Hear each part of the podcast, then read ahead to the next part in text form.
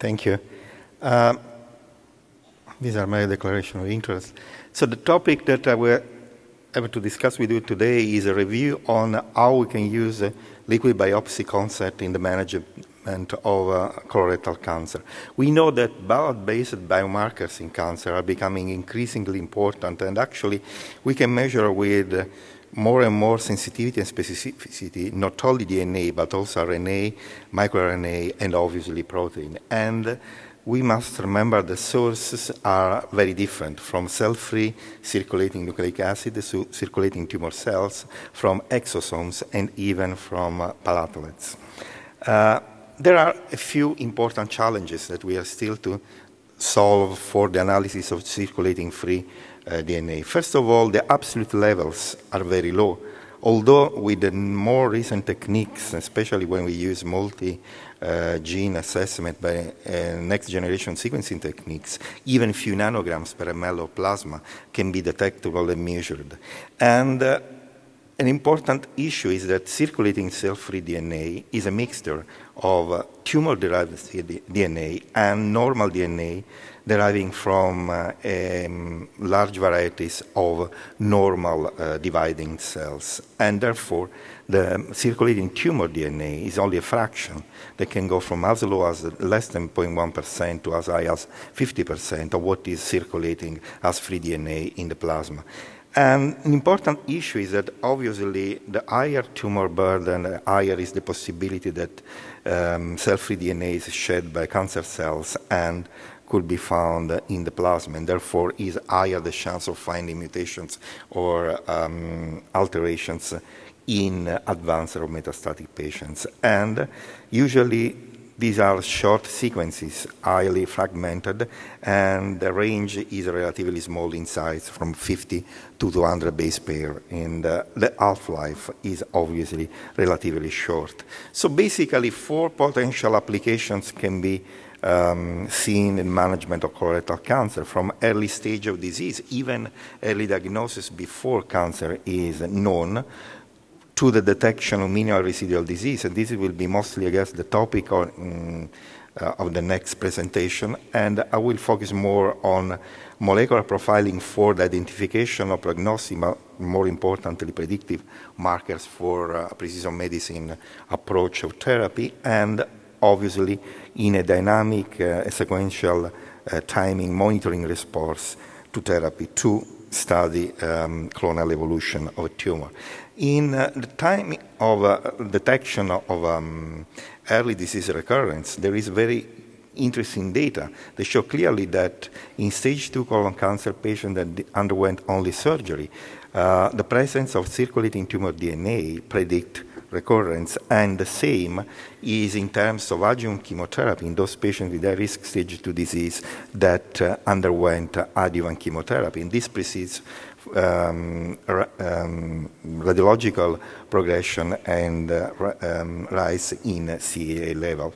In terms of molecular profiling for the identification of the disease, now we have more and more evidence that what we found in the tissue is more or less found also in the plasma in most patients uh, in a very similar way in terms of sensitivity and specificity. Uh, these are the first data that came from a series of retrospective analyses that were using mostly the uh, BEAMing um, uh, assay, but also with uh, more recent techniques and other um, vendors, it's possible to find similar results. Basically, the first study by Schmiegel was basically done in Germany, whereas the other two uh, studies published last year in Annals of Oncology was first author Salvidal and Grasselli come mostly from uh, a series of patients from three institutions here in Barcelona, from um, Ramon Salazar, Clara Montagut, and obviously uh, Josep Tabernero Alvio. And without entering in the details, we can say that when you use uh, BEAMing technology in uh, tissue and in plasma, there is a very high concordant level in defining if a tumor is RAS wild type or RAS mutant. And so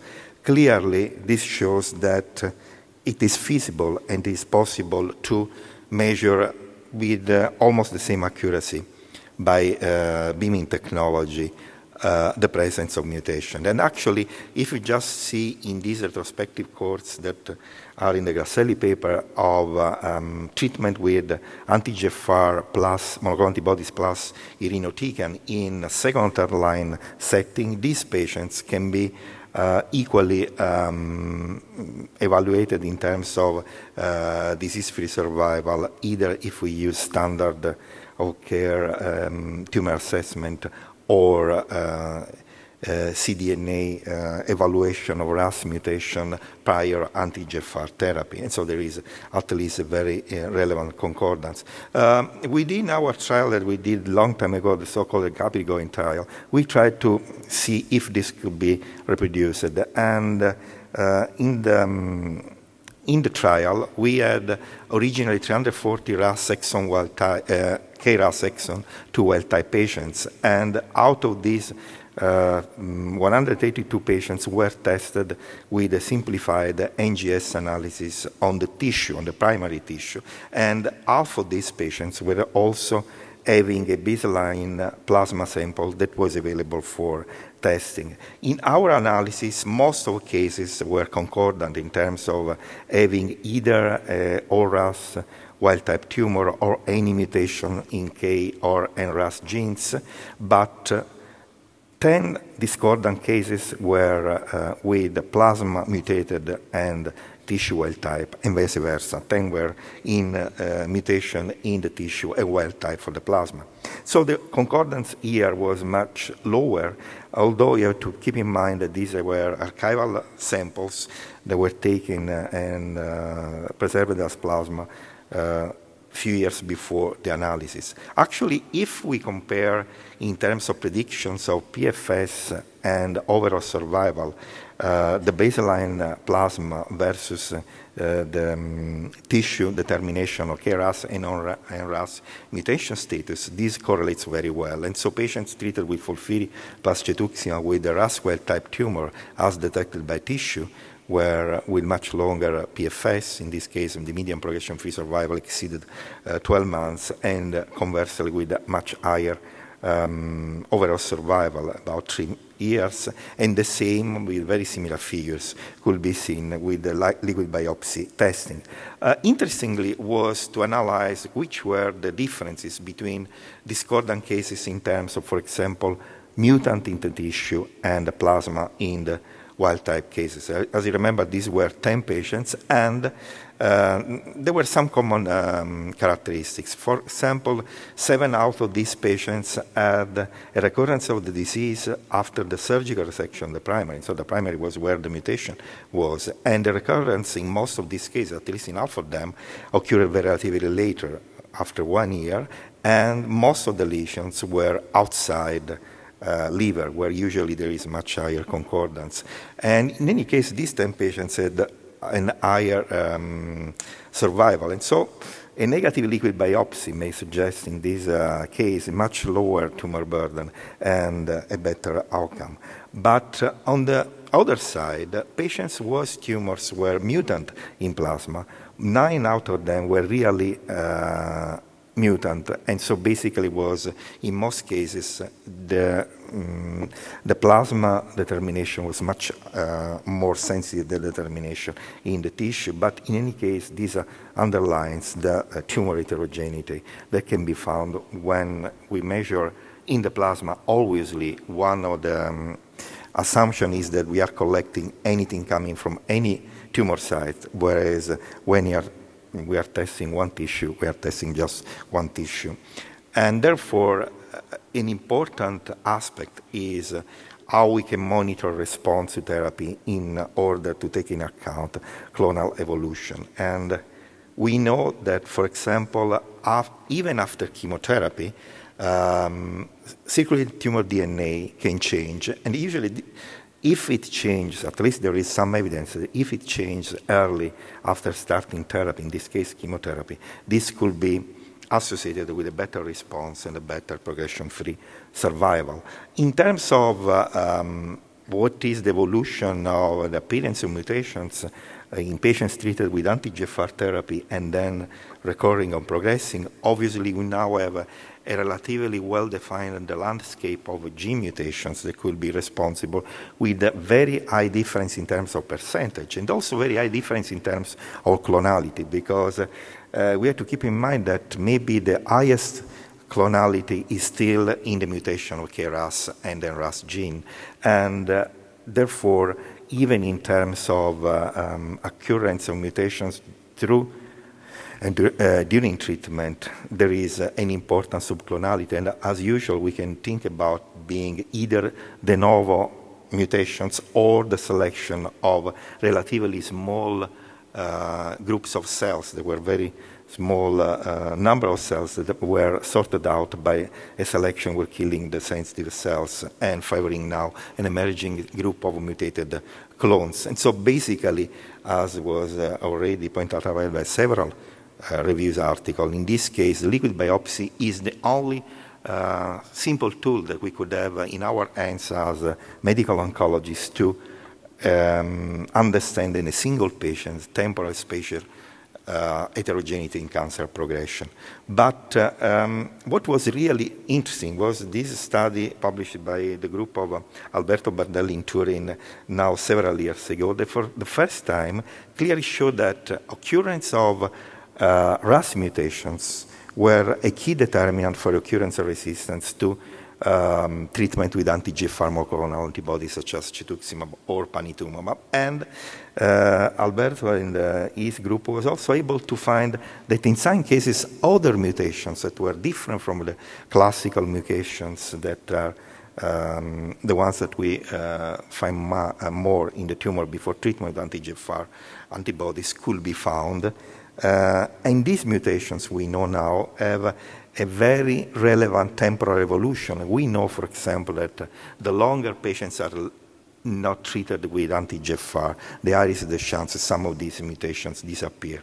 But uh, a lot of different studies, mostly by series or retrospective studies, have been showing with different techniques uh, that uh, the most common mutations that are linked to acquired resistance to anti-EGFR treatment in metastatic cancer patients still belong to the RAS family of genes. Um, to make uh, things uh, um, more understandable in a prospective way, there was this study. It is a small uh, prospective liquid biopsy monitoring study done by uh, Mani Hidalgo and colleagues uh, here in Spain that uh, was uh, following 25 patients treated with FOLFIRI plus cetuximab in first line uh, by consecutive liquid biopsy determination of the key genes for uh, the pathway, and so the KRAS and RAS, PI3K and ACA and BRAF gene. And clearly, as you can see in this panel, patients never developed mutations in the pathway where the patients having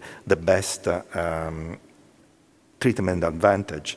And you can see the patients with the continued um, circulating tumor DNA in the wild type status were those patients with having a better progression-free survival that translated in a much better survival. And so, although this is a small uh, single-arm series, this is very uh, relevant for the concept that we were discussing.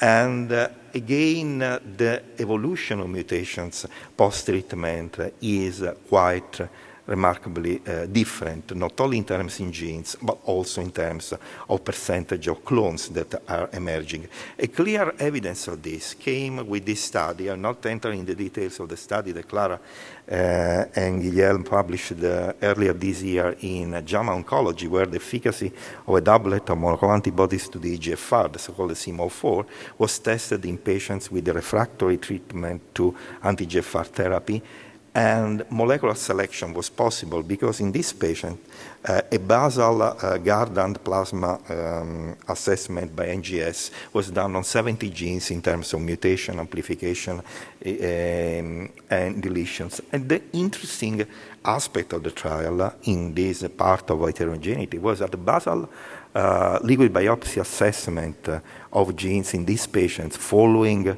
uh, resistance to anti-EGFR treatment and before Sym004 treatment was that uh, a lot of genes were mutated. Clearly, clonality was very different, and APC and TP53 genes were those that were basically mutated in most of the cells and were really clonal since the origin. And there was a hierarchy in terms of clonality. For example, KRAS was the first of these genes with higher clonality. And if we set at 20% in a very arbitrary way um, per, uh, of uh, mutant allele frequency, uh, the possibility is a clonal tumor. This is, applies only for KRAS much less for NRAS, BRAF, V600E, and even for the emerging extracellular domain mutation for the EGFR.